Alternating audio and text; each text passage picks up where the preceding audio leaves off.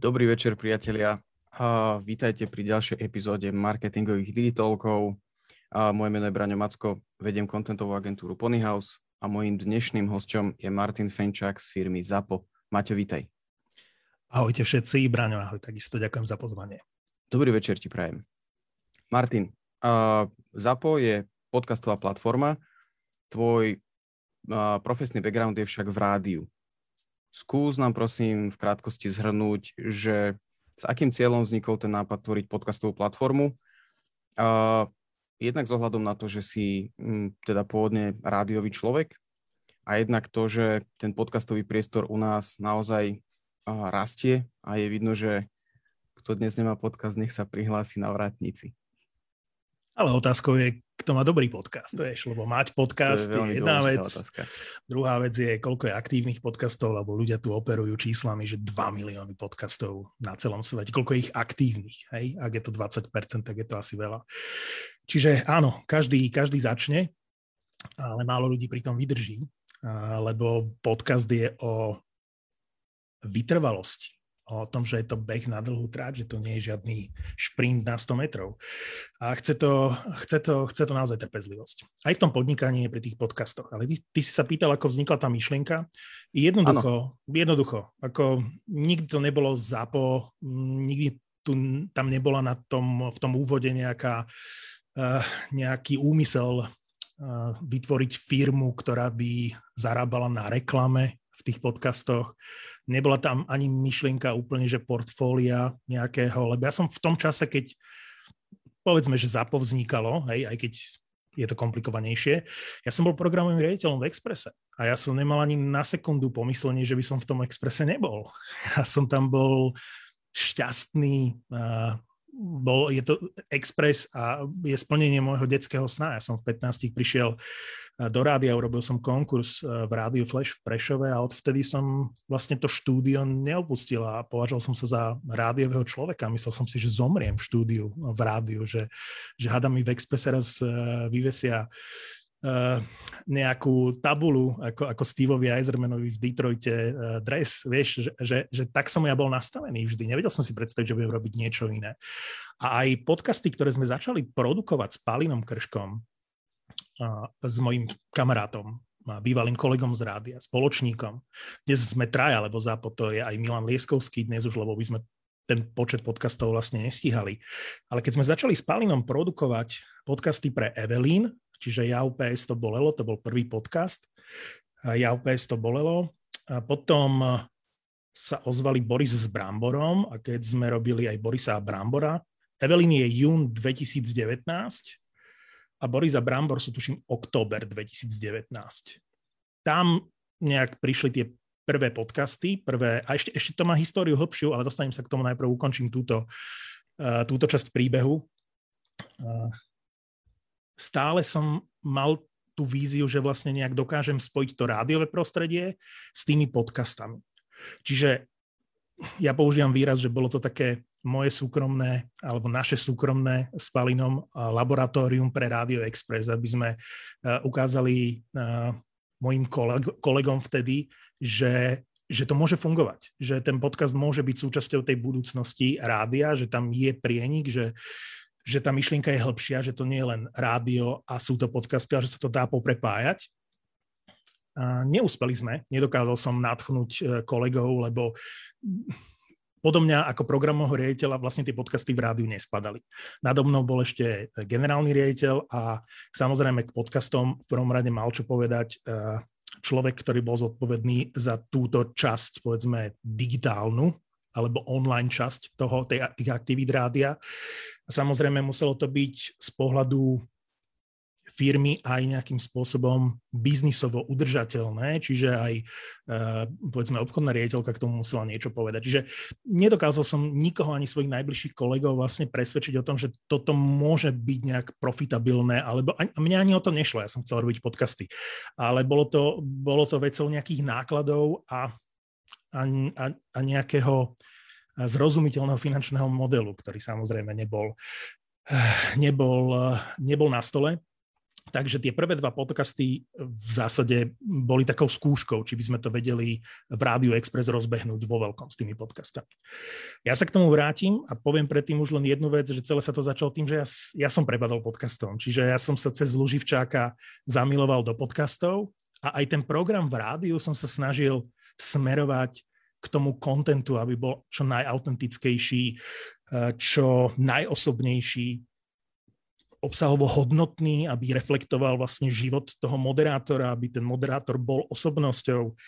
A veľmi som sa tomu venoval v pozícii programového riaditeľa. No a povedal som si, že keď sa chcem venovať ako koníčku tým podcastom, lebo v tej chvíli o ničom inom som nemohol uvažovať, čiže aj Evelyn, aj a Peťa, aj Borisa Brambor, to boli také víkendové hobby. Ja som cez víkend e, proste strihal, Palino nahrával s dievčatami a s chalami Čiže naozaj po večeroch, keď som prišiel z rádia, tak večer o 7 som si k tomu sadol a proste bol to fakt koniček, dva podcasty sa dali takto stíhať. Uh, no ale povedal som si, že ešte predtým, že musím mať ja svoj vlastný podcast, aby som vedel, o čom, uh, o čom to je. Takže som si povedal, že budem mať podcast o nhl Oslovil som Mareka Matušicu a Pavla Tvarčika, kámošov, a že či by sme to nevyskúšali? A nahrávali sme to pod značkou, že traja chlapí na pive v Exprese ako také, ja neviem, resetovanie, proste taká príjemná debatka kámošov. Malo to, malo to že si to vypočutie a podobne, že nikto to nepočúval a v zásade mi o to ani nešlo. Ako my sme to robili sami pre seba. Vďaka tomu som zistil, v čom je čaro podcastu, prečo ho mám rád, v čom je iný ako to rádio. Pomáhalo mi to aj v pozícii programového riaditeľa. Začal som sa o to zaujímať. Lenže tak ako to v živote býva, prepadol som tomu veľmi, zamiloval som sa do toho. Zrazu e, tá milenka bola e, ten, ten vzťah k nej, k tým podcastom bol proste intenzívnejší ako k tej manželke, čo bolo rádio.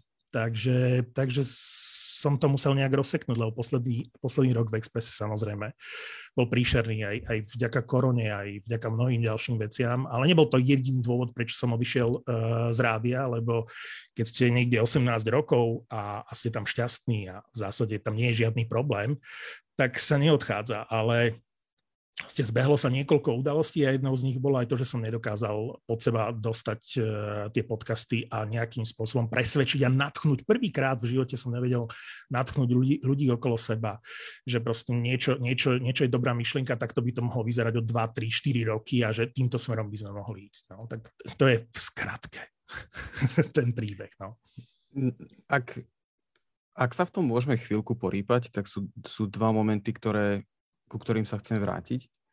Prvý z nich je, že povedal si, že si, keď si spustil ten svoj vlastný podcast, že si teda zistil, že čo je v tom, akoby čo je ich krása, čo, čo akoby je to, čo ťa na tom priťahuje. Vieš nám toto zhrnúť? Lebo ja sa priznám, že ja som veľmi light posluchač podcastov. Uh, poznám z vášho portfólia doktor Ma Filipa. Uh, ale naozaj som že veľmi lightový poslucháč. Skús, skús nám prosím popísať túto svoju tú tvoju lásku.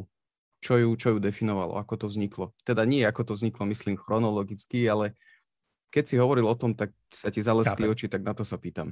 Chápem. Tá najdôležitejšia vec pri podcaste je, ja som uh, túto, túto vetu potom hovoril aj moderátorom v rádiu a tak sa nechápavo na mňa pozerali, ale ja si myslím, že to platí aj v rádiu stále. Napriek tomu, že asi môj názor bude ojedinelý, alebo že iní už sa nepridajú a nezodvihnú ruku. Ja si myslím, že človek by mal robiť veci sám pre seba. Že, že ty chceš niečo urobiť, ako sochár chce urobiť podľa svojich predstav tú sochu, hej? alebo maliar chce namalovať obraz, alebo uh, darmo Freddymu Mercury mu hovorili, že uh, eh, 5-minútová Bohemian Rhapsody uh, je nezmysel, že žiadne rádio to nebude hrať, ale on si povedal, nie, tak toto chcem, tak toto cítim v tejto chvíli, toto je proste moje presvedčenie o tom, že tá piesen sa nebude skracovať na 3 minúty a proste toto je moja výpoveď, moja osobná výpoveď. A je mi šuma fuk, čo si kto o tom myslí. Nikomu sa nemusím páčiť, nemusím robiť žiadne kompromisy. Zapnem si mikrofón a hovorím si, čo chcem, ako chcem a neberiem ohľad na poslucháča. To som, hovorím, to som hovoril moderátorom v rádiu. Nemyslite na to, čo od vás očakáva poslucháč, ale urobte to, čo cítite v tej chvíli vy. To znamená, že choďte tam a bavte sa o tom, o, čo sa, o čom sa vy chcete baviť. Nemôžete predpokladať, čo by chcel počuť poslucháč. Nemôže vám niekto povedať, o čom sa máte baviť. A toto je asi ten najväčší rozdiel medzi tradičným médium, ktoré sa chce zapáčiť asi každému, pochopiteľne, pretože tam musí byť najväčší prienik na tej strane e, toho publika. A tým podcastom, ktorý je níž z pohľadu, že, že neberiem na to žiadny ohľad, nerobím žiadne kompromisy. Naopak, keď tie kompromisy nebudem robiť, keď budem absolútne autentický, taký, aký som v skutočnosti, nebudem predstierať, že nenadávam, nebudem predstierať, že nepijem alkohol, nebudem predstierať, že táto téma ma zaujíma, nebudem k niekomu milý len preto, že sa to patrí, ale budem skutočný. Tá sloboda a to, že, že človek taký, ako v skutočnosti je, autentický, čo, čo mnoho, 99% ľudí má za mikrofónom obrovský problém s týmto. Nehovoriac o tom, ak je z rádiového alebo televízneho prostredia, že už sú tými rokmi vlastne pokazení. Je takmer nemožné nájsť síce dobrého rádiového moderátora, ale ktorý by bol schopný akože robiť podcast. To sa navzájom takmer vylučuje. Čiže oveľa ľahšie sa nám robí s ľuďmi napríklad, ktorí nie sú nejak poznačení tou kariérou v rádiu alebo v televízii, nemajú tie nánosy a návyky toho, že že používajú kliše, že sa chcú pozdraviť a urobiť dlhokánske úvody a chcú sa rozlúčiť a idú podľa tých šablón, ktoré majú rokmi naučené. Takže odpoveď na tvoju otázku je, totálna sloboda, totálna autenticita, žiadne obmedzenia, žiadne kompromisy a absolútne ma nezaujíma, čo si myslí poslucháč. Dobre, dobre. Podcast robím pre seba. To, to je ten rozdiel, hej? Čiže ľudia v rádiu, eh, ľudia v televízii, ľudia v novinách proste majú tendenciu tvoriť obsah pre niekoho. Mm-hmm. A mhm. ten podca- čaro, čaro podcastu je v tom, že ho robíme sami pre seba, nie pre niekoho, kto počúva. Je úžasné, mm-hmm. ak mhm. sa niekto pripojí, stotožní sa s tým, chce to počúvať, ale podcast robím sám pre seba. To ti hovorím, že dodnes funguje ten podcast hokejový s Marekom a, a s Pavlom. Už sa nevolá Traja chlapí na pive, už sa volá Neanevní hokejoví bastardi a, a každý týždeň vychádza. A je, zajtra nahrávame a ja si celý týždeň robím poznámky do telefónu. A ja sa na to teším, teším sa na chalanov, teším sa na to, že si tam pivko. Pre mňa je to taká chlapská chvíľa. A v živote som si nepozrel komenty, alebo že by niekto niečo napísal, alebo že, že niekto na to reaguje. Nie je to fuk. Ja proste mám chuť sa o tom rozprávať s chalanmi. Čiže robím to pre seba. To je ten rozdiel asi. Ty si to v inom rozhovore, myslím, prirovnal k, že keby rádio bol, bol bol song, ktorý je mainstreamový, tak eh, podcast je underground alebo nejaká nezávislá Áno. nahrávka. Hej? Sedí toto prirovnanie? Sedí, ale v tom, že som tam povedal aj to B a to je to, že našou úlohou, úlohou zápo zábava v podcastoch, je z toho urobiť ten mainstreamový hit. Lebo keď mm-hmm. si mhm. všimneš, akože teraz už veľmi tie rebríčky hitparády neletia, ale tie rádia stále hrajú tých svojich 400-500 pesničiek akože dookola.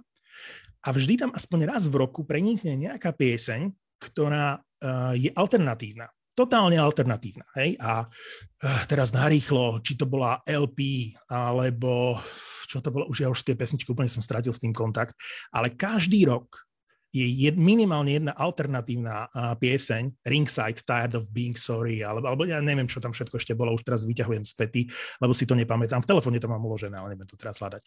Každý rok ti garantujem, že je jedna alternatívna pieseň, ktorá sa stane totálnym kolovrátkom v rádiu a toto my chceme robiť. akože to, toto je mm-hmm. toto, že my hľadáme, hľadáme, kde by, že keď sa nám ozývajú ľudia, že kde by mohla byť tá alternatíva, ktorú by sme vedeli krásne zabaliť a tak dramaturgicky upraviť, že budú spokojní všetci alternatívci a chytia sa na, na to aj ľudia, ktorí počúvajú mainstream. To, v tomto je asi čaro úspechu uh, zápo zábava v podcastoch. Ak sa bavíme o nejakom úspechu, my, my sa cítime veľmi super, lebo máme vypočutia, niekam sme to dopracovali, takže uh, považujeme sa za, za úspešný projekt uh, a nechcem to zakriknúť klopem, ale tá najdôležitejšia vec je, že sme nevznikali s tým, že chceme z toho nejaké peniaze, alebo že sme nekalkulovali, že raz budeme mať 23 podcastov, ako ich máme dnes.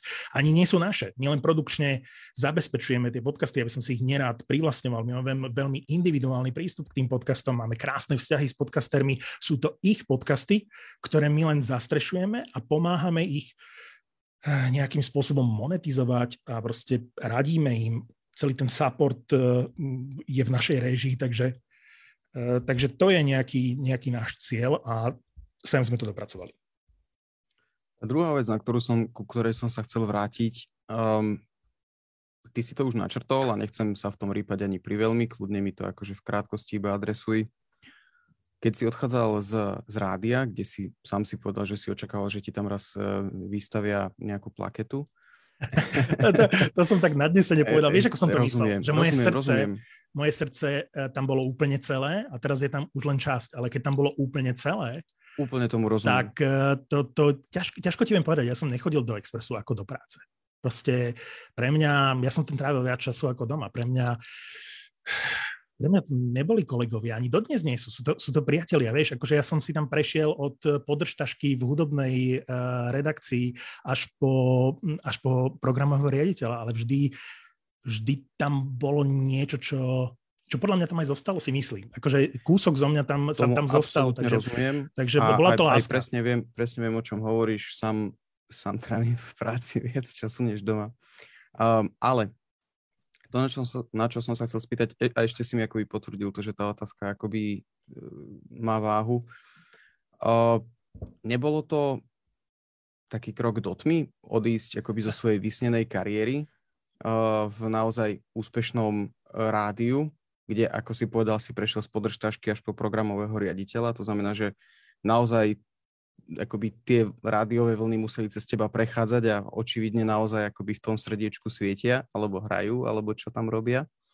Uh, a odísť z takéhoto jobu, ktorý teda je tvoj dream job a naozaj si v ňom povedzme aj kariérne vyrástol si z, na, na top pozíciu doslova a zrazu v jednom bode si povieš, viem, že to nebolo zrazu, ale prídeš do bodu, kedy si povieš, dobre, končím v mojom dream jobe, a idem sa venovať tej milenke, ako si to nazval, tomu bočnému jobu. Uh, či, či, či to nebolo scary, či to nebolo také, akože... Opýtaj sa mojej manželky. Opýtaj sa mojej manželky a ona ti povie, že ešte pred mesiacom to bolo scary. Ešte pred okay. mesiacom som mal v telefóne uh, vymáhanie od uh, mobilného operátora, uh, SMS-ku z banky o tom, že je nezaplatená hypotéka a všetky možné veci. To znamená, že áno, išiel som, a teraz to nechcem, nechcem mm, miesto v rádiu nazvať zlatou klietkou, ale už som to niekoľkokrát urobil a ono sa to asi najviac tomu dá akože prirovnať. To znamená, si v zlatej klietke, kde ti nič neprekáža, kde keby si to komukoľvek povedal, tak ti povie, že čo ti akože šíbe v korone, odídeš z Expressu, kde máš niekoľko tisícový plat, uh, máš uh, úžasnú robotu, nikto od teba v zásade nič nechce, len aby si udržiaval to status quo, proste čísla sú fantastické, vzťahy sú ideálne, nič ti tam, nemá ti tam čo prekážať. A ja som nikomu nevedel vysvetliť ten môj rozpor, ktorý som vo svojom vnútri mal. A ten rozpor sa týkal toho flamekeeperstva, to znamená, že ja som človek, ktorý potrebuje budovať, posúvať veci a čoraz viac som narážal na to, že a prečo by sme to mali robiť, keď nemusíme. Mm-hmm. A začal som to počúvať od ľudí, s ktorými som mal veľmi blízky vzťah, s ktorými sme sa vždy posúvali ďalej, že to, že vždy som ich potreboval v tom týme, že poďme, poďme robiť nové veci, toto vyskúšame, toto urobme, teraz urobme takúto, takúto vec.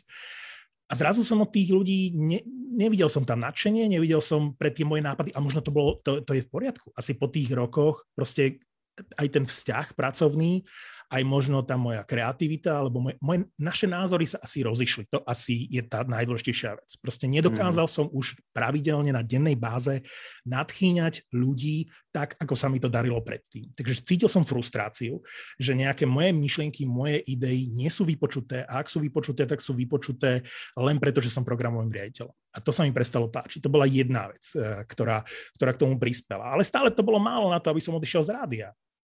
A potom Počkej, k tomu... boli, boli vypočuté len za to, že si programovým riaditeľom, čiže ano, lebo nepáčilo, ako, že máš ako... rešpekt. Nie, mne sa nepáčilo dávať e, príkazy. Ja nie som človek príkazov. Okay. Čiže ja potrebujem, ja som človek motivácie. Čiže ja keď nevidím, že, dokáž, že som presvedčil tých ľudí, že veria tej myšlienke a že sú, že sú nadšení z toho, čo ideme robiť, tak si myslím, že je to pre tú firmu zlé. A predtým, predtým som to nemal. Predtým som videl v tých očiach, že OK, poďme to skúsiť. Jasné, ideme robiť. Keď sa to podarilo, tak eh, tam boli tie reakcie, že super, perfektné. Boli tam tie pocity, ktoré ja potrebujem uh, pri práci. A zrazu som ich nemal a ja z toho neviním kolegov. Uh, ja si myslím, že možno to bolo prirodzené po tých 18 rokoch. Chápeš, že, že každý má nejakú životnosť a nielen v tej firme, ale možno aj ako programový riaditeľ. Bol, bol som tam 5. rok v tej pozícii. Možno naozaj je to taká, je to presne ten moment, že buď urobíš nejaký switch alebo niečo v tej práci nastavíš inak a zrazu zrazu nájdeš tú ďalšiu cestu, alebo ju nenájdeš a stagnuješ. A potom mhm. stagnuje mm. aj firma, potom je rozumnejšie odísť. Byť férový a povedať, neviem to posunúť ďalej. Buď potrebujem vymeniť ten tým, alebo ten tým potrebuje nového kauča a tá sebareflexia je podľa mňa veľmi dôležitá. Takže to bol, to bol jeden rozmer. Druhý rozmer bol korporát. To znamená, že keď som, keď som nastúpil do Expressu a dlhé roky, a v zásade s výnimkou toho posledného, čo som tam bol, to bolo v pohode. Ale ten posledný rok, aj vďaka korone, bol príliš korporátny. Mal som pocit, že sa zo mňa stalo číslo. Že, že už málo koho zaujímal môj názor, že išlo o to, či to je 33,8 alebo 33,7. Vieš, či je mm-hmm. commercial share of listening taký alebo taký. Či máme, že nikoho, nikoho veľmi netankovalo, kto je tým zamestnancom, ale koľko tých zamestnancov máme. Neviem, či mi rozumieš. Vieš, keď je to nadnárodná spoločnosť a je niekde vedenie v zahraničí, tak vlastne cez tie tabulky a tých tabuliek bolo stále viac a viac a to ma nebavilo. Takže som si povedal, aj keď som odchádzal z rádia, tak som, tak som Ivanovi vravel, že už nikdy v živote nechcem vyplňať žiadne tabulky a, a nechcem byť číslom, že toto to, to ma naozaj To je asi korporátna choroba úplne všade ale, tie ale, tabulky. Ale to ešte stále je proste akože uh, absolútne v pohode, to len aby si povedal, že ja, aby si vedel, že ja dramatizujem, lebo ja som taký plačko v tomto. Takže ja som taký bohem a uh, a taká umelecká duša. Takže mňa mm-hmm. čokoľvek, čo len trošičku zaváňa nejakou tabulkou alebo tým, že sa nerozprávame, tak ma trochu znervozňuje. Hej? Čiže Chápem. treba to brať s rezervou. Ale toto sa mi prestávalo páčiť ten posledný rok. No a ten, tá vec o tých podcastoch som ti povedal, to sa, to sa začala byť nejaká duša, mm-hmm. s nejakou hlavou, lebo hlava hovorila o tej zlatej klietke, že čo si normálny, že prečo tuto máš isté peniaze, uh, tuto máš uh, dream job tvojho života, vždy si potom túžil, nič iné si nechcel robiť, proste prečo by si odchádzal, máš tú rodinu, hypotéku, uh, syn má 17 rokov, je v najkritickejšom veku, akože chceš ísť z niekoľko tisícového platu proste do nuly, do nuly reálne, že máš nejakú zodpovednosť. No a zosypal som sa z toho. Že skončil som v jednom okamihu v nemocnici. V nedelu ráno som sa proste nepostavil z postele a ten celý svet sa so mnou točil a akože celý deň som akože bol na urgente, na, na pohotovosti a, a nevedeli zistiť, čo mi je. A uvedomil som si, že to boli všetko akože nejaké panické ataky, ktoré postupne nejak vyplývali z toho rozporu uh, duše a rozumu, srdca a rozumu, akokoľvek to nazveme. Uh, tak som si povedal, že musím niečo vo svojom živote zmeniť. A s psychologičkou som prišiel na to, že musím byť k sebe úprimný a že bez ohľadu na ostatných ľudí, ako budú trpieť, alebo či je to podľa ich predstav, alebo nie. A teraz sa bavíme o mojej manželke, o mojich kolegoch, o, komkoľvek, o mojich nadriadených. Takže musím byť uh, úprimný sám k sebe. A moja mm-hmm. odpoveď bola, chcem robiť podcasty. A už ďalšiu otázku som si nebol ochotný položiť. To znamená, že až do tohto októbra akákoľvek otázka typu a vieš toho žiť, odpoveď by bola, že je to ťažké. Ale už je, oktober, je. oktober je super. Oktober je super. Uh, dosiahli sme to, čo sme chceli, takže už sú tam aj peniaze, ktoré som potreboval a som safe. Chápem. A keďže sme v marketingových digitálkoch, tak e, ja ťa asi budem viacej teraz ťahať k tým biznisovým veciam a menej k tým, k tým umeleckým. Priatelia milí, ktorí nás pozeráte, prosím, píšte nám otázky do komentárov na Martina veľmi radi ich preberieme, takže neváhajte, píšte. Chcem sa ťa spýtať, Martin. Tým, že popisuješ celý ten, akoby ten svoj prístup taký ten slobodný, alebo taký, nazval by som ho punkový a pokojne má oprav, tak vo výsledku akoby marketérov bude zaujímať vždy niečo, čo je skôr na pol ceste k tej tabulke, o ktorej si hovoril. Uh, ako budujete publikum pre, pre svoje podcasty? Lebo v momente, ako idem nasadzať reklamu, je pre mňa veľmi dôležité, koľko ľudí tú reklamu uvidí, počuje, e, klikne a tak ďalej. Uh, ako vlastne rozvíjate tie podcasty po tejto stránke? Je, toto, s týmto ja mám vždy problém, že priznať, a nie, že ja si nemám problém priznať to, len čakám, že aká bude reakcia, lebo my to robíme všetkom na kolene. Keby ľudia vedeli, že na akej klávesnici, na akom počítači, v akej miestnosti to mám zdochnutý kvet alebo niečo, proste vzadu, že, že ako vznikajú tie podcasty, že ja to striham proste vo FreeSofte, v Audacity a, a, a Proste pre mňa... má všetko, čo potrebuješ pre tých Áno, len, len hovorím, že, netreba, že my všetko, všetko robíme na kolene intuitívne. Nikdy v živote som si nepoložil otázku, že ako teraz urobíme to, aby tento podcast, ktorý spúšťame, mal neviem koľko tisíc vypočutí, alebo že, že, žiadne, že ja neverím veľmi, ja som mal za tých x rokov v Expresse, čo je jedna veľká firma, jeden veľký audiohráč a tam sú všetky procesy vymakane nastavené. To je proste, hmm. že vysoká škola po všetkých stránkach. A ja som si všetkým tým prešiel. Mám tie skúsenosti, ale to odmietam. Vieš, že, že pre mňa čokoľvek, čo záváňa stratégiou, teraz som robil, vieš, čomu som bol donútený? Že Povedz. kvôli investorom musíš robiť, že pitch deck. Čiže mm-hmm. už sa mhm. nerobí business plán, už sa robí taký, že 5 slajdový, maximálne 10 slajdový pitch deck. Mm-hmm. A ty sa toho nezbavíš tej 5 ročnice že to, komunisti mali 5 ročnice. Uh, v korporáte na mňa začali vyťahovať veštenie z kryštálovej gule v rámci 5 ročníc. A teraz, keď som sa konečne oslobodil od tohto, tak prídu nejakí investori a všetci chcú plán na 5 rokov. Mm-hmm. A, a oni sa radšej nechajú klamať, lebo reálne čísla o 5 rokov neexistujú. Nemôžeš to si, to si nemáš odkiaľ zobrať. Ty nemôžeš mm-hmm. predpokladať, ako ten trh bude vyzerať o 5 rokov, lebo bude úplne iný. Hej? A počúvam o tom podcasty všetci ti povedia, že to sú vymyslené čísla. Že ty len mm. musíš na základe niečoho to urobiť. Čiže ja by som si mohol urobiť, aj som to tak urobil. Zobral som si americký prieskum, prepočítal som to na Slovensku. A sú to nezmysly, totálne nezmysly. Takže...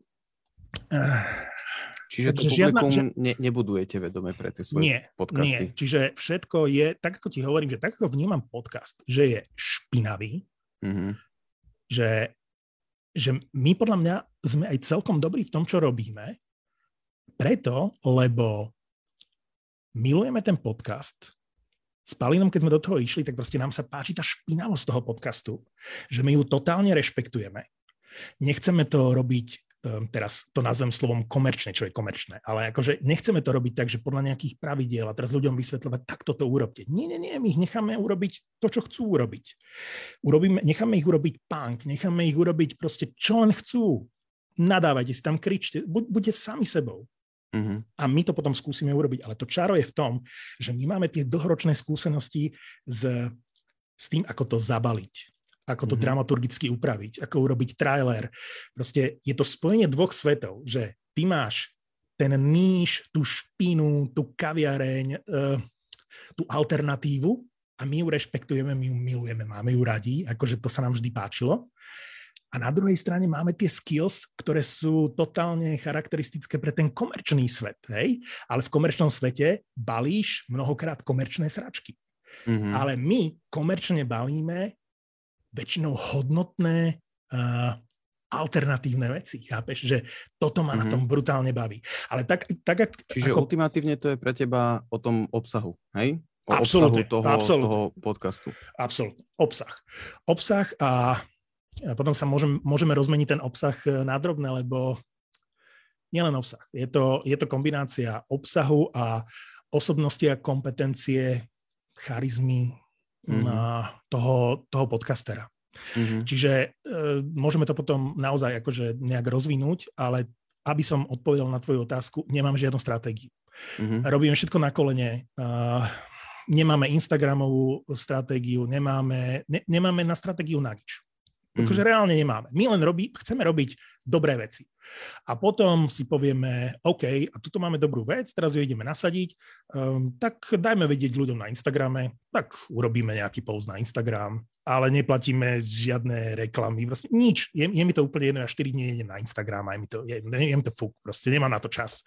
A je mi jedno, či tam niekto niečo píše. Keď tam prídem a niekto napíše, tak každému sa snažím odpovedať, ale, ale nestresujem sa kvôli tomu. Čiže odpoveď na tvoju otázku je, nemáme žiadnu stratégiu, nemáme žiadnu, žiadny vydávací plán. Ja, niekedy v útorok si poviem, že do pekla, aký podcast by dnes mal výjsť. Tak si otvorím uh, tabulku, kde sú reklamy, čo uh, dievčatá z Kitler Media, ktoré predávajú reklamu v podcastoch ZAPO, tak nám tam značia tie jednotky a tak ja si hovorím, čo je streda na pekla, čo máme vydať. Čiže my sme v tomto totálni amatéri. Proste my chceme robiť dobré podcasty a v momente, keď 24 hodín predtým zistím, že tam má ísť nejaká reklama, tak si hovorím, do pekla, na to sme mali si pred týždňom myslieť. Takže uh, to, totálny amatérizmus. Ale, ale v tom dobrom slova zmysle, vieš, že tak, rozumiem, príde, rozumiem, akože akože ten deň je, sa je, deje. no. je evidentné, že uh, ty to síce nazývaš amatérizmom, ale, ale nedá sa oklamať, že máš za sebou 20 rokov skúseností, že akoby naozaj si, si, si profík v tom uh, audio priestore. Chcem sa ale to... spýtať, keď už si, keď už si načal tie reklamy. Uh, ja som akoby pôvodný copywriter a vždycky som bol učený, že rozhlasová reklama je vysoká škola copywritingu, že dobrý textár sa vždycky vie ukázať na, na rozhlasovej reklame. A chcem sa spýtať, že či v podcastoch uh, si viem predstaviť tie formáty také isté, že ti pošlem nahratý, tri, nahratú 30 sekundovku, alebo či robíte čítané oznamy, alebo ako to, aké, aké tie formáty tam k dispozícii vlastne máte? Je to, je to iné. Uh v zásade sa môžeš odpichnúť od tej klasickej 20-30 sekundovky rádiovej. Jo, je to dobrý štart. My teraz potrebujeme nastaviť, lebo ak som ti hovoril o tom uh, skôr punku ako o amatérizme, o tej alternatíve, že proste uh, pre nás je dôležité, aby bol ten podcast dobrý a, a, a nie všetky tie uh, tabulky a, a riešime veci na poslednú chvíľu a len hasíme, ale, ale aspoň je sranda.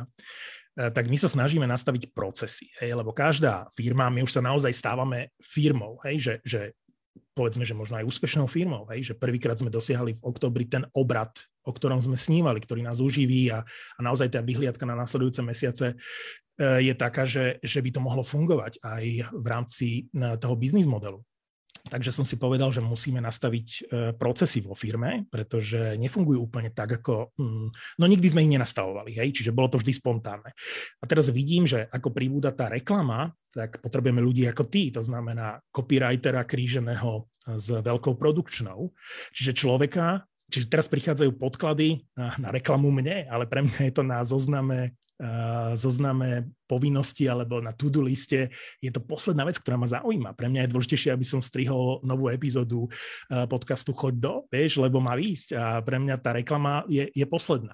A to samozrejme nie je dobrý prístup. Pre niekoho v tej firme to musí byť ako číslo jeden. Pre mňa síce je posledná, ale keď sa k nej dostanem, tak ju urobím dobre a všetci sú spokojní. Hej? Len ten timing je zlý, čiže máme zle nastavené procesy, ale to som zistil až teraz, pretože sme doteraz nemali toľko reklamy a vždy sa to dalo bez problémov stihnúť, keď je bolo menej. Teraz vidím, že to nestíhame, čiže musím nastaviť e, spolu s chalanmi, s Milanom a Pálim, e, s ktorým robíme ZAPO, musíme nastaviť tie procesy tak, aby to bolo efektívnejšie. Hej? To znamená, aby bol človek na vstupe, ktorý všetku tú čiernu robotu urobí. Čiernu robotu v tom, že musí vyselektovať v tých podkladoch, že musí pripraviť texty, že, že urobí copywriterský návrh, že to odkomunikuje s podcastermi, že dozrie na nahrávanie toho, že to odkomunikuje so mnou, či je tako kreatíva OK, že to pošle na schválenie klientovi a všetky tieto veci, ktoré vo veľkých firmách a v rádiách, povedzme, akože už už fungujú, tak u nás e, je to taký akože veľmi spontánny proces, ale o to krajšie veci vznikajú. Hej? Čiže e, to nastavenie tých procesov je teraz pre mňa akože prioritou. Ale ty si sa pýtal na tie na tie formáty. Lebo, formáty, lebo no. formáty, v zásade klient, keď pripravuje kampaň, tak tých formátov tam naozaj môže mať x a keď jeden z nich je nasadenie v rádiách, či sa vám klient môže ozvať s tým, halo priatelia, tu máme 20 viete nám ju nasadiť a už je to nahraté, dostaneš proste MP3, uh, že či to fungujete akoby v tomto zmysle z pohľadu klienta, toho zadávateľa, či viete fungovať v rovnakom režime ako rádio. Rozumiem s ohľadom na procesy a tak ďalej. Mm, vieme samozrejme, ale, ale samozrejme, že vysvetľujeme klientovi, že je to hlúposť. Keď sa nedá a povedať, tak mu čo? odporúčame mu veľmi individuálny prístup a reklamu na mieru v konkrétnom podcaste, lebo v niektorom podcaste bude znieť lepšie predprodukovaný spot alebo hybrid alebo sponsoring, ktorý je kreatívny. V inom pod, podcaste bude lepšie znieť natívna reklama. Sú podcasty, ktoré a, zastrešujeme, ktoré sú v portfóliu ZAPO, ktoré si neprajú spoty vo svojom podcaste, lebo lebo si tú reklamu chcú odkomunikovať samé dievčatá.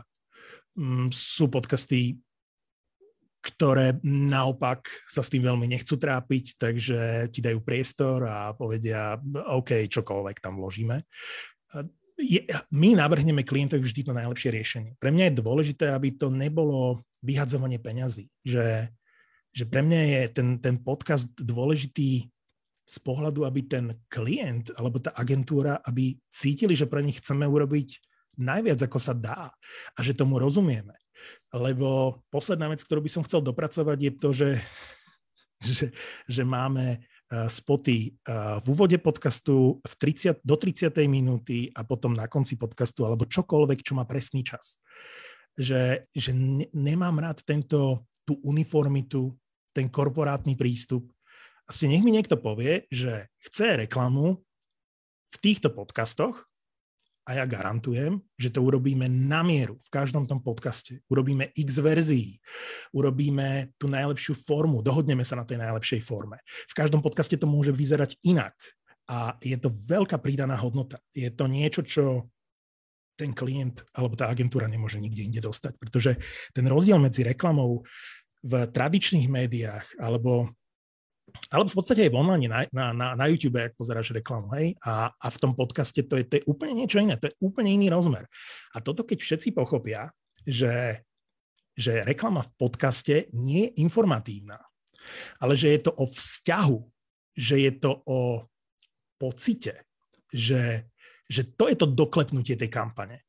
Lebo ty môžeš mať masovú kampaň, akože všetkých môžeš akože natačiť všetkým do hlavy, že Radegast e, je pivo pre chlapov a že je to horké pivo a neviem čo. Ty to môžeš proste nabúchať do telky, e, do rádia, všade možné. Ale stále je to len informácia. Ale v momente, keď máš 4000 chlapov, ktorí si každý týždeň pustia podcast o nhl a prirodzene sa rozprávajú o tom Radegaste a pijú ho pri tom nahrávaní, a ty dostaneš chuť. Ja ti garantujem, že v to je, to, to je ten moment, keď sa ty rozhoduješ v obchode, ktoré pivo si kúpiš. To je ten vzťah, to je to, že sa staneš na základe toho, že miluješ nejaký podcast, lebo podcast je, to je ešte ďalšia vec, ktorú som ti chcel povedať, že podcast je láska.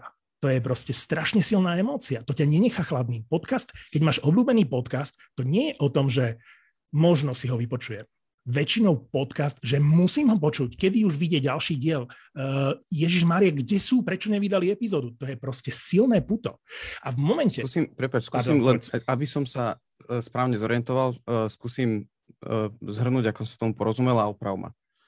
Uh, to, to, čo popisuješ, mi veľmi príde akoby ako paralela s tým, keď značky chcú mať dobrú spoluprácu s influencerom. Ano. Musí to tam prirodzene zapadať, musí to byť veľmi natívne, musí byť jasné, že ten influencer, ktorý hovorí o autách, mi nemôže zrazu hovoriť o, o hokejovom vybavení, lebo to spolu nesedí, vymýšľam si. Presne tak, presne ako Čiže pokiaľ chcú od vás klienti reklamu, tak im odporúčaš, snažím sa iba vcítiť akoby do tej role klienta. Skôr to vnímať nie ako rádiovú reklamu, ale ako spoluprácu, napríklad ako sú zvyknutí robiť s influencerom. Takto tomu rozumiem. Absolútne. A teraz si trafil klinec po hlavičke. To znamená, že ak niekomu vysvetľujem, ako má vyzerať reklama v podcaste, tak asi tak ako na Instagrame. Podcaster okay. je influencer. Podcaster nie je moderátor. Podcaster by mal byť influencer. Mm-hmm. Čiže ak niečo má, majú dve formy reklamy spoločné, tak je to Instagram a podcast. To je, mm-hmm. myslím si, že najbližšie. Podcast a rádio nemajú nič spoločné. Čiže už, už Na aj toto by som sa chcel tiež spýtať. No, tam nie je nič spoločné okrem toho, že je to audio. Na toto som sa práve chcel spýtať, pretože často sa hovorí aj v marketerských kruhoch aj rôzne, že á, ľudia už nepozerajú telku a mladí nepozerajú telku. Podľa dát to úplne nie je pravda, ale, ale v zásade ten smartfón a telka vedia ako existovať, lebo viem pozerať e, telku a zároveň ťukať do mobilu, ale rádio a podcast nevedia ako existovať, pretože mám iba jednu sadu uší a neviem ich počúvať teda tie dva zdroje naraz. Znamená to, že ultimatívne uh, ten poslucháč ten počúvací čas musí deliť. Hej, nemôže sa rozhodnúť, že budem počúvať aj rádio, aj, aj podcast, tým istým spôsobom, ako môžem pozerať telku a Instagram zároveň. Čiže Čo sa týka posluchačov, hovoril si, že nemáte stratégiu, že teda idete na ten underground. Skúsim teda položiť otázku a povedz mi, či mi na ňu odpovedať vieš. Keby som nahlas premýšľal, uvažoval by som, že ľudia, ktorí počúvajú podcasty, ich počúvajú vtedy, kedy inokedy boli zvyknutí počúvať rádio. Napríklad počas cestovania, v aute, počas práce. Sedí to, alebo sledujete to nejakým spôsobom, alebo to nesedí?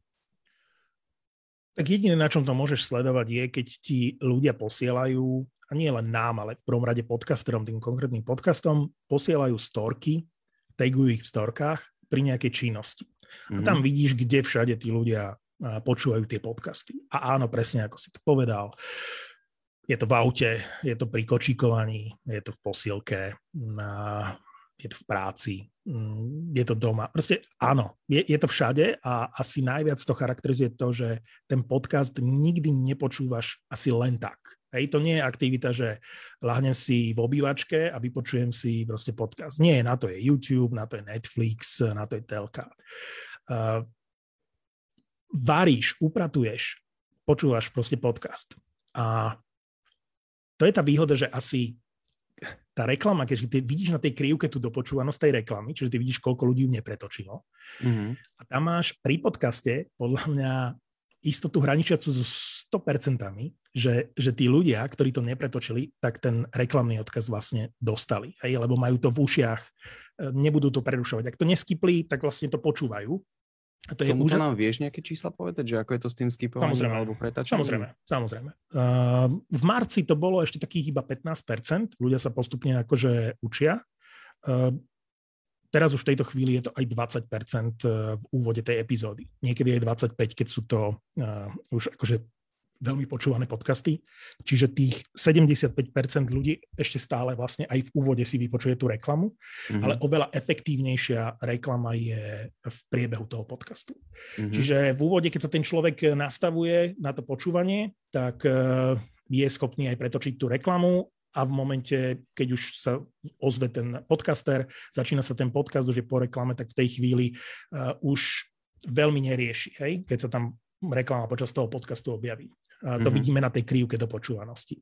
A vidíme presne, koľko ľudí si vypočuje reklamu. My klientom vlastne dodávame presné čísla. My im nevykaz, nevykazujeme stiahnutia, vypočutia. My im vykazujeme, vykazujeme dopočúvanosť ich reklamného odkazu. Čiže oni presne vedia, vidia v reporte od nás, že v 15. minúte 24.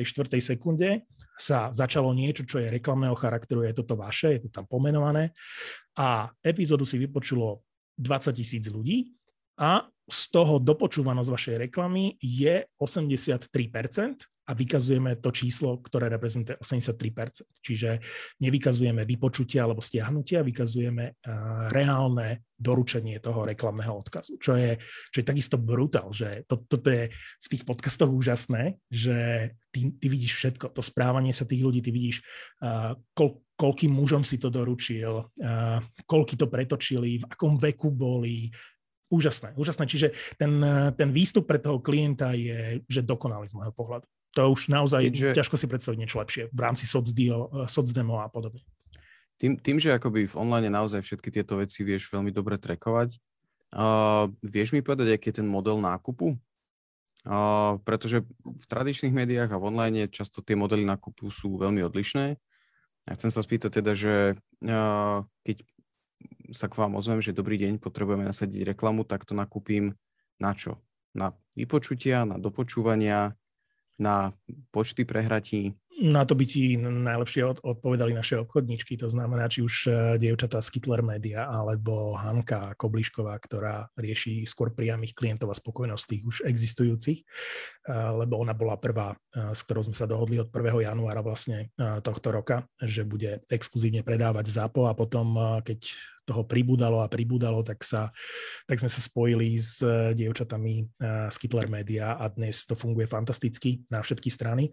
Eh, ja som ti vlastne nepovedal o tých formátoch, nemám veľmi rád slovo formát, ale tu ho asi musím používať, čiže ako som ti povedal, veľmi individuálne k tomu pristupujeme, ale v zásade máme takú dôveru u tých klientov, že väčšinou pošlu podklady a výstup, ktorý im pošleme, či už ho nahráme s podcastermi, alebo to nahráme overvoiceom, alebo im ponúkneme iné riešenie, tak sú veľmi spokojní. Málo kedy sa nám stane, že by niekto chcel niečo prepracovať, že skôr sú prekvapení, že takto dokážeme fungovať, hej? že povedzme toľko priestoru vieme dať, že to môže mať viac verzií, hej, ako robili sme kampaň pre Českú mincovňu vo všetkých podcastoch portfólia, kámo, to bolo, že 20 verzií toho istého. Ale mhm. vždy prispôsobené pre ten konkrétny podcast, hej? Mm-hmm. Aby to mhm. tam nekričalo, lebo to je ten rozdiel medzi rádiom a podcastom. Že z rádia a z televízie to musí kričať, hej? To musí byť niečo, čo je vytrhnuté z toho. A naopak, v podcaste to musí mať úplne inú tonalitu. Musí to splínuť uh, s tým podcastom. Musí to skôr, v ideálnom prípade sa to stane ako keby súčasťou toho kontentu alebo tej atmosféry. Hej. Teraz sme robili uh, kampaň pre uh, Tulamur Juhany a v podcaste Nezmyselná trojica a to bolo úžasné, že vlastne tam bola dopočúvanosť, že 97% tej reklamy. Wow. Tá wow. reklama trvala dve a, pol, dve a pol minúty. Bola natívna. Tá paralela s tým Instagramom je podľa mňa veľmi vhodná, lebo mm, pokiaľ je myslím, že, myslím, že rozumiem tomu. Že, že vieš, že nejde, nejde o to, že dáš niekomu 30 sekundový spot, ale Hej. ide o to, že mu dáš 2,5 minúty, keď je tam fit. To znamená, že ak ano, máš správny chápem. podcast a máš produkt, ktorý sa tam hodí prirodzene, tak v tej chvíli dokážeš urobiť to, že ľudia to počúvajú ako content, ako zábavu, ktorá je síce postavená na nejakom produkte, ale to je pre teba vedľajšie. Ty to dostávaš akože pod Prahou v tom tolku, ale pre teba je ten tolk proste zaujímavý. Mm-hmm. A, a, a toto je presne jedna z tých fóriem, ktoré sme teraz začali robiť, že vo svete máš uh, buď, buď spoty, ktoré sú v menšine, hej, keď sa pozrieme na americký trh, nie som nejaký odborník na, na to, že e, ako, ako vyzerajú trhy e, podcastové v, v zahraničí. Ja si len občas pozriem nejaké e, grafy na posledných dní. Peťa Kubáni z Kittler Media poslala, je lepšia v tomto ako ja, vieš, poslala, poslala by všetky možné dáta z Ameriky a hovorím, Peťi, super, díky. tak som teraz múdrejší. Tak tam som videl v tých grafoch, ako, ako sa to vyvíja, že ten, ten spot, to sme vedeli, že klasický spot, ako poznáme z rády, alebo nejaká jeho variácia v podcastoch nie je úplne bežná Amerike najčastejšie sú minútové tolky, ako live reader alebo akokoľvek ich nazveme, väčšinou uprostred podcastu. Uh, väčšinou sa to tvári veľmi reklamne a nie je, to, nie je to vydarené. Ja keď počúvam hokejové podcasty z Ameriky alebo Kanady, tak niektorí to robia dobre, niektorí to robia horšie, ale, ale väčšinou sú to buď sponzoringy, že tento rozhovor ti prináša ten a ten, alebo je to uprostred e, toho podcastu vlastne jedna alebo dve natívne reklamy, kde to niekto prečíta proste z papiera, aj keď sa snaží, aby to nebolo počuť. Hej. My sme začali robiť inú vec. V tom sme podľa mňa unikátni a v tých amerických číslach som videl, že zrazu Uh, že, že niečo také tam majú. Oni to nazývajú inak, ja to, ja to volám hybrid, my sme to pomenovali hybrid. A to je to, že dostaneme podklady od klienta, a chceme, aby to povedali podcasteri, ale nie tým trápnym spôsobom, že robia live reader. Ale urobíme im, vyselektujeme im proste v odrážkach to, čo chceme, aby mm-hmm. povedali, čo chce klient. Mm-hmm. A potom si dáme tú námahu, že ideme do štúdia, alebo tam, kde nahrávajú podcasty, lebo nenahrávame len v štúdiu, oni majú ten papier, alebo majú to vo WhatsAppovej skupine, šetríme lesy, takže vo WhatsAppovej skupine väčšinou majú ten scenár a improvizujú. To znamená mm-hmm. totálny freestyle, a skúšajú všetko možné. A my máme 15-20 minút materiálu nahratého mm. a potom z toho pracne vystrihávame nejaké drobné uh, časti, ktoré zlepíme a zrazu z toho máš úžasnú, autentickú minútu plnú zábavy a hlavne charakteru toho podcastu, vieš, že si to udrží ten charakter. Mm-hmm. Že mhm. nie je tam nejaký akože cudzí hlas, ale zrazu sa ti prihovárajú síce v reklame, ale tak úplne neštandardne, zábavne podcastery, ktorých poznáš. Hej? Alebo tí podcastery nahrajú tú verziu, ktorú máme aj v spote, ale do svojho podcastu si nahrajú plus minus tú verziu, ktorá, e, ktorá v, ist, v ostatných podcastoch alebo v niektorých iných podcastoch ide v tej univerzálnej verzii. Ale na ten hybrid som chcel upozorniť, lebo to je, keď sa bavíme o formátoch, jedna veľká vychytávka, jedna veľká frajerina a podľa mňa sme v tomto, že trendsettery na Slovensku. Čiže je pre teba dôležité, aby tá reklama vždycky zapasovala natívne. To je najviac, ten kľúč. Najviac. Mm-hmm. To je okay. budúcnosť. Okay. Ako v rámci natívnej reklamy uh, ak, ak, ak sa spojí tá správna značka s tým správnym podcastom a klient alebo agentúra pochopí, a to, to je ten mindset, že ešte stále my to vidíme, že mm-hmm. klienta najviac zaujíma tých jeho 30 sekúnd, ako ano, budú spracované. On chce len svoj výstup z toho. A to nastavenie, ak on zmení a pochopí, že čo je najlepšie pre ten podcast, ak bude vnímať tú reklamu v kontexte toho podcastu. A povie si, nie čo je dôležité pre moju reklamu, ale čo je dôležité, aby tá reklama dobre znela v tom podcaste, tak ak, to, ak toto dokážeme odkomunikovať, ak toto tie obe strany pochopia, tak uh, to bude že iná dimenzia reklamy. Už teraz tam smerujeme, už teraz mnohokrát sa to podarí, lebo máme odvážnych klientov a presvedčíme ich na to a ten výsledok a tie reakcie sú také, že wow, to sa akože fakt podarilo, vieš, že nemáš pocit reklamy, ale máš pocit toho, že máš pocit partnerstva, máš pocit, že si súčasťou a to je asi dôležité, aby tá reklama nebola odrezaná od toho, od toho flow toho podcastu. Áno, áno. A to som myslel to natívnosťou. A, hmm. a, a, a úplne rozumiem, že prečo je to pre teba dôležité dodržať. Máme otázku z publika a, uh, a tá, táto je trošku taká vyrývačná vzhľadom na to, že nemáš rád tabulky a plány a, a veštenie z kryštálovej ja, ja, ja mám rád uh, vyrývačné. Samuel sa pýta. V jednom rozhovore už Martin spomínal víziu ZAPO na platforme s plateným členstvom za účelom redukcie uh, reklám, alebo za, teda aby ste... Úplného reklam, vylúčenia reklam. Úplného vylúčenia reklam. Čo v takomto prípade so sponzormi? No neboli by. Neboli by. Neboli by. Nechcem hovoriť za chalanov, lebo e, sme e, firma, v ktorej e, sme všetci traja rovnocenní, takže museli by sme sa poradiť. Ale toto sme si ujasnili na začiatku. Ujasnili sme si to, my tú filozofiu toho zápa a toho, kam smerujeme, čo chceme robiť, čo chceme v horizonte niekoľkých rokov, že, že, čo je náš ultimátny cieľ. To všetko máme akože s chalami odkomunikované a máme odkomunikované aj to, že v momente, keby, čo nemyslím, že v najbližšej dobe je reálne, lebo ten trh na to nie je pripravený, ale ak by raz nastala situácia, že existuje dostatočné množstvo ľudí, ktoré bude ochotné si zaplatiť za kvalitné audio a my budeme schopní ponúknuť československý audio Netflix, to znamená zážitok v aplikácii v telefóne, mm-hmm. čiže nie player ako je, ako je Spotify, alebo, alebo Apple Podcasts, alebo Google Podcasts, alebo iné platformy. Ale naozaj zážitok z toho, aj vizuálny, aj, aj zvukový, uh, z pohľadu toho, že by sme chceli robiť série, tak ako sú na Netflixe, vieš, že, že naozaj by, teraz si predstav tú situáciu, že by nevychádzal každé dva týždne podcast DAOPS, to bolelo, ale že by sme len raz za dva mesiace vydali 10 dielov tematických, len sériu ja OPS, to bolo, chápeš, to by bol, to, to, to by bola pecka. A takýchto projektov by sme mali uh, veľa samozrejme a fungovali by sme ako Netflix. To by bola paráda. Tak ak by sme toto my vedeli garantovať, dáš dostatočnú kvalitu a množstvo obsahu v takej podobe, ju produkuje Netflix, a zároveň by bola ochota na druhej strane za to zaplatiť, tak určite by sme nemixovali, určite ne, fungovalo by to ako Netflix, žiadna reklama. To, ja Rozumiem. si myslím, že tieto dva svety sú pre mňa jasné. Akože nastavenie, že buď, uh, buď náš jediný príjem z reklamy. To znamená, mm-hmm. uh, nám neplatí Spotify, uh, podcasterom uh, neplatíme my. To znamená, že náš biznis model je postavený na tom, že všetci do toho dáme všetko. My s chalanmi robíme 14, 16, niekedy 18 hodín denne, 7 dní v týždni. Podcastery, ktorí s nami spolupracujú a ktorých podcasty produkujeme, naozaj len nahrajú tie veci a o všetko ostatné sa postaráme my, ale dávajú nám úžasný content.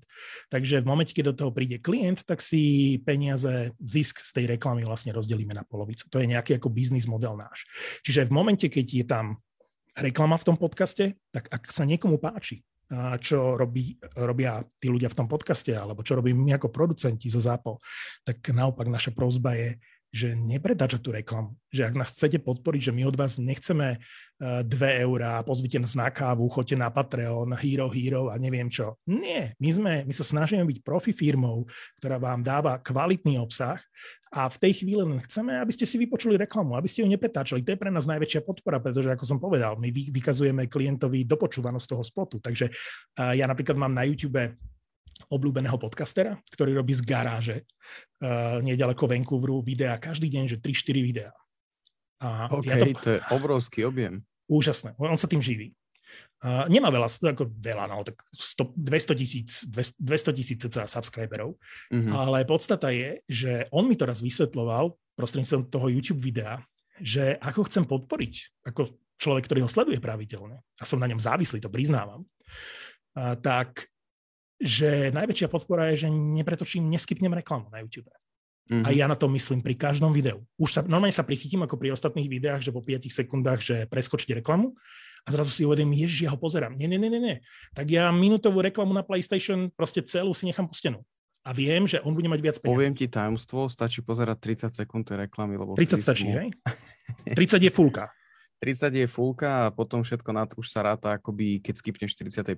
ak sa nemýlim, tak už sa ráta, akoby podporil si mm, svojho kreatora. Dobre, ale inak, keď sa bavíme o tom, tak tá minútová reklama na PlayStation, neviem, či si ju videl, Mm-mm. so šachovou partiou. Na čo, keď... na čo by som pozeral reklamu na PlayStation, ktorý sa nedá kúpiť? Ale ten, záž... Počúvaj, ale ten zážitok z toho, že to je reklama. Keď niekto chce vidieť, že ako, je, ako, ako sa robí reklama, samozrejme to je iný rozpočet. Ale to je čaro tej reklamy. Keď ti reklama dá príbeh, keď mm-hmm. ti mhm. dá zápletku. Kedy zostaneš po 5 sekundách na YouTube eh, počúvať tú reklamu? To myslím si, tak sa snažíme pristúpiť aj k našim reklamám. Niekedy sa to dá, niekedy sa to nedá. Ale reklamy, ktoré robíme do podcastu, tak sa snažíme urobiť tak, aby vzbudili zvedavosť, mm-hmm. že čo do pekla je toto. Mm-hmm. Zrazu sa tam ozve hlas, ktorý hovorí o nejakej babe, ktorá niekoho ide škrábnuť, že čo to je. Chápeš, že, že zvedavosť mm-hmm. a, a príbeh je to najdôležitejšie, čo v reklame podľa mňa akože môže, môže fungovať. Že v momente, keď ideš na prvú signálnu a od prvého momentu je to kilo za toľko, alebo akcia 30%, tak e, to nikoho nezaujíma, to si myslím. Áno, áno. Výskumy ukazujú, že reklama, ktorá útočí na emócie, alebo teda, ktorá dokáže vzbudiť emócie, je o mnoho efektívnejšie než tá racionálna. Ale keď hovoríš o reklamách na PlayStation, to len malá odbočka, tak si pozri sériu reklam na PlayStation 2, myslím to bolo, tie točil David Lynch a to je no. iné psycho, alebo PlayStation 3. PlayStation 2, PlayStation 3 Ale David bolo... Lynch je zárukou toho, že to bude dobré. bolo, to, bolo to absolútne psycho, odporúčam ti to a to je presne, že na konci si povieš, že what the fuck, ale pusti mi to ešte raz. Že absolútne bláznostvo. A máme ešte nejaké otázky z publika. Chcem sa ťa spýtať nasledovne. Barbara píše, Aká je podľa teba ideálna pravidelnosť pri publikovaní podcastov, najmä pri začínajúcom podcaste? Čím viac, tým lepšie. Každý deň, ja vždy každému hovorím, každý deň, poď každý deň. Ako keď môžeš, to je jedna vec je, čo najčastejšie, čím častejšie, tým lepšie. A druhá vec je byť asi transparentný a komunikovať to, že každý štvrtok alebo mm-hmm. opäť tý, o týždeň vo štvrtok. Nech ten človek má zafixovaný deň, hej? čiže nie raz za týždeň, ale mm-hmm. opäť vo štvrtok tu nájdete epizódu. A nám sa to mnohokrát nedarí, my tú ambíciu samozrejme máme, ale keďže robíme 23 podcastov, 21 aktívnych, dve majú takú akože drobnú pauzu, ale nedá sa to vždy ustrážiť tak, ako by sme to chceli pri dokonalosti. Keby sme robili jeden alebo dva podcasty, tak sa to dalo strážiť. Teraz je to už také, že niekedy nám uletí nejaká hodinka alebo možno aj jeden deň. Ale podstata je, že zavesíš to večer, tak ako Smečko to robí, alebo Newsfilter denníka N, že vlastne oni to v noci alebo večer e, proste zavesia a ráno to každý nájde tak takým istým spôsobom treba pristupovať aj k tým týždňovým alebo mesačným alebo dvojtýždňovým podcastom. Naučiť ich že, že naučiť ich, ale, ale že zavesí to večer. Že ak poviem, že každý štvrtok vychádza epizóda, by the way, štvrtok je ideálny deň na vydanie epizódy. Okay. Asi, asi sa nám ukázal ako ten najefektívnejší, že keď v stredu, v stredu večer, v stredu v noci zavesíš podcast a vo štvrtok ráno si ho ľudia nájdu, tak ten štart epizódy je že brutál. Mm-hmm. To je že najefektívnejší. Najhoršie, okay. najhoršie je asi závisí to na víkend. To je najhoršie, lebo najhorší deň je sobota. Čiže nie, sobota. Ale to sa týka aj sociálnych sietí. Nie? Akože to, čo podcastom nepristane, sú voľné dni. Áno, jasne, cez víkend býva na sociálnych sieťach prepad. Ale a... ak, ak máš lojálnych poslucháčov a silnú fanušikovskú základňu, tak to nerobí rozdiel. Máme podcasty, ktoré zavesíme z nejakých dôvodov v sobotu, lebo my zase akože veľmi nekalkulujeme. Vieš, akože v momente, keď niečo máme hotové, tak to tam praskneme. Nemáte a, stratégiu. Ne, ne, no, hovorím ti, nejaké strategické veci ti hovorím, že niektoré veci vieme, ale vždy tá realita je iná. Hej? Čiže nebudem teraz, že v piatok popoludní, v piatok o 18.30 dokončím podcast, a mal ísť v piatok ráno. A teraz ja si poviem, nevydám ho na sobotu, že do pekla, že to nie je, že počkam až na nedelu večer, lebo tam zase budú ľudia. Na toto my kašleme. Proste keď mm-hmm. máme, tak to dáme do sveta. My nekalkulujeme. Mm-hmm. Ale ak môžem niekomu poradiť, lebo si môže dovoliť, alebo chce kalkulovať, tak určite v piatok večer postnúť to na víkend je nezmysel, pretože v pondelok prichádzajú nové podcasty, stratí sa to tým ľuďom proste zo zorného pola, z radaru uh, po víkende. Čiže buď, buď to stihnúť do piatkového rána, aby ten piatok bol k dispozícii, keď je to kratší kratší deň, lebo ľudia už cestujú a majú víkend a už majú iné nastavenie ako povedzme vo štvrtok a, a v pracovný týždeň, alebo si to nechať proste na nedelu, nedelu večer. Ale minimálne raz v týždni, aby som odpovedal na otázku, minimálne raz v týždni pravidelne, vždy v rovnaký deň dať posluchačovi uh, pocit istoty, že to tam nájde, aby to nehľadal, keď poviem vo štvrtok, tak vo štvrtok to tam musí byť 7.30 ráno. Akože nemôžem sa uspokojiť tým, že ja to zavesím vo štvrtok o 14. Hej. Ale, ale dobrý kontent si vždy nájde svojho poslucháča, lebo ja si pamätám, ako, ako Evelyn hovorí, že bude sa to volať JAUPS, to bolelo. A ja hovorím, Evelyn, že stromy U? A ona, že hej, a hovorím, vieš si predstaviť, ak to ľudia budú hľadať, čak to nenajdu. Nikto nevyťuká jav z tromy U. Nie, mne sa to tak páči. A ja hovorím, dobre. Okamžite, okay. okamžite to bolo number one. A toto, a toto ma naučilo, že žiadne poučky nefungujú. Že v podcaste je nádherné to, že ty keď urobíš kvalitný obsah, tak darmo ti niekto bude hovoriť, takto sa to má volať, alebo toto nerob. V podcaste si to urob ako chceš, ako to cítiš, a keď je to dobré, tak si to poslucháča nájde. Tí, nájde. Tí ľudia si to nájdu. To nie je o tom, že o reklame. Tí ľudia si to navzájom ústne podajú. To je najväčšia reklama pre podcast. Keď sa ma niekto pýta, aká, aká reklama pre podcast, keď kamarát kamarátovi odporúča podcast, že to si musíš pustiť a pošle mu link, to je najlepšia reklama. Rozumiem, rozumiem. Máme tu ešte jednu otázku, ktorá je celkom zaujímavá od Davida z komentárov. Dokážete v ZAPO vyškoliť podcastera, ktorý má nejakú tému a otázka je, že či ho viete vydevelopovať ako talent, ako hudobné vydavateľstvo. Asi tak tomu rozumiem. Nechceme to robiť. My radíme tým ľuďom. Uh, niečo majú robiť, ale na čo si majú dať skôr pozor. Hej? Mm-hmm. Čiže my sme veľmi dobrí v, v manažovaní mm-hmm. toho obsahu. Čiže aj priamo počas nahrávania dokážeme do toho vstúpiť a povedať neskúsenému podcasterovi, ktorý má ale veľký potenciál, ako povedzme v prípade doktor má Filipa, to je krásna ukážka toho, kde Palino do toho vstupuje dodnes mnohokrát, že normálne uprostred toho rozhovoru povie, že stop, stop, stop, chalani, akože týmto smerom nie, že chýba nám tam toto a toto, už ste išli dobrým smerom a toto nie je tá cesta, pretože už pol hodinu sa nudím a proste nikam to nevedie, že odbočte tam, kde ste boli. A toto sú presne tie veci, že vieme ex post urobiť, nazvime to, že aircheck, v rádiu som to volal aircheck, ako v tomto, v tomto som fakt dobrý, že ja som generál po boji. To znamená, mňa nech sa nikto nepýta, čo má robiť. Choď a urob to. A Ale v momente, keď to, v momente, keď to urobí, ja si to vypočujem a viem k tomu zaujať stanovisko a myslím si, že ten môj názor je relevantný. Mm. Ale keď sa ma niekto opýta, že idem robiť tento podcast, čo by som mal urobiť, asi nechcem do toho vstupovať. Ani nechcem ja e, dávať rozumy. Lebo ovplyvníš potom toho človeka natoľko, že nie je sám sebou. On musí byť sám sebou. On musí urobiť chyby. On musí byť e, skutočný. On musí byť e, začiatočník, musí to byť počuť, chápeš, lebo v tom je to čaro. Aj ten vývoj je čaro v tom podcaste. Takže, takže ja, som, ja som generál poboj a nehambím sa za to. Uh, Máte, mám pre teba poslednú otázku. V komentároch nám padla otázka teda, že keď máte toľko práce, či sa vám hodia aj nejakí stážisti? Stážisti asi nie. Asi by to mal byť človek, ktorý to chce skutočne skúsiť. Má dostatok času. A mm, asi, asi dvoch, dvoch ľudí si viem predstaviť, že v tejto chvíli ešte stále nemáme peniaze na to, aby sme niekoho platili. Hej? Čiže my si nevieme dovoliť v tejto chvíli, okrem toho, že zaplatíme nájom, odložíme peniaze na podcastový hub, lebo platíme ročne cez 10 tisíc eur vlastne na úložisko, aby to bolo jedno konto, aby sme mali tie štatistiky, ktoré máme k dispozícii.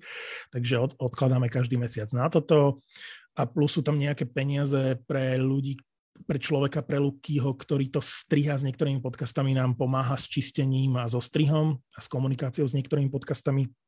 a okrem toho už veľa peňazí akože nezostáva, uh, lebo potrebujeme z niečoho žiť, ale v momente, keď to bude narastať tak, ako povedzme to narastlo teraz v oktobri, tak si viem predstaviť, že tam máme nejaké peniaze, nejakú províziu z tej reklamy pre človeka, ktorý, a to sme sa bavili v úvode, ktorý nám bude vedieť zabezpečiť ten rešerš od toho klienta, to znamená, dostanem v maili 4 prílohy a nedostanem ich ja, dostane ich ten človek, urobí rešerš, urobí copywriterskú činnosť a urobí tú komunikáciu s podcastermi a s klientom alebo s agentúrou a so mnou alebo s chalanmi, že aby sme si to odsúhlasili a potom dozrie na to nahrávanie, čiže taká kombinácia copywritera a veľkej produkčnej, čiže niekto, kto aj fyzicky vie fungovať a dokáže dokáže nám pomôcť aj s organizáciou tých vecí toho nahrávania, tak takého človeka určite hľadáme. Asi ne, nema, ne, ja nemám čas a energiu odpisovať e, ľuďom, ktorí chcú závažné veci. Hej? Čiže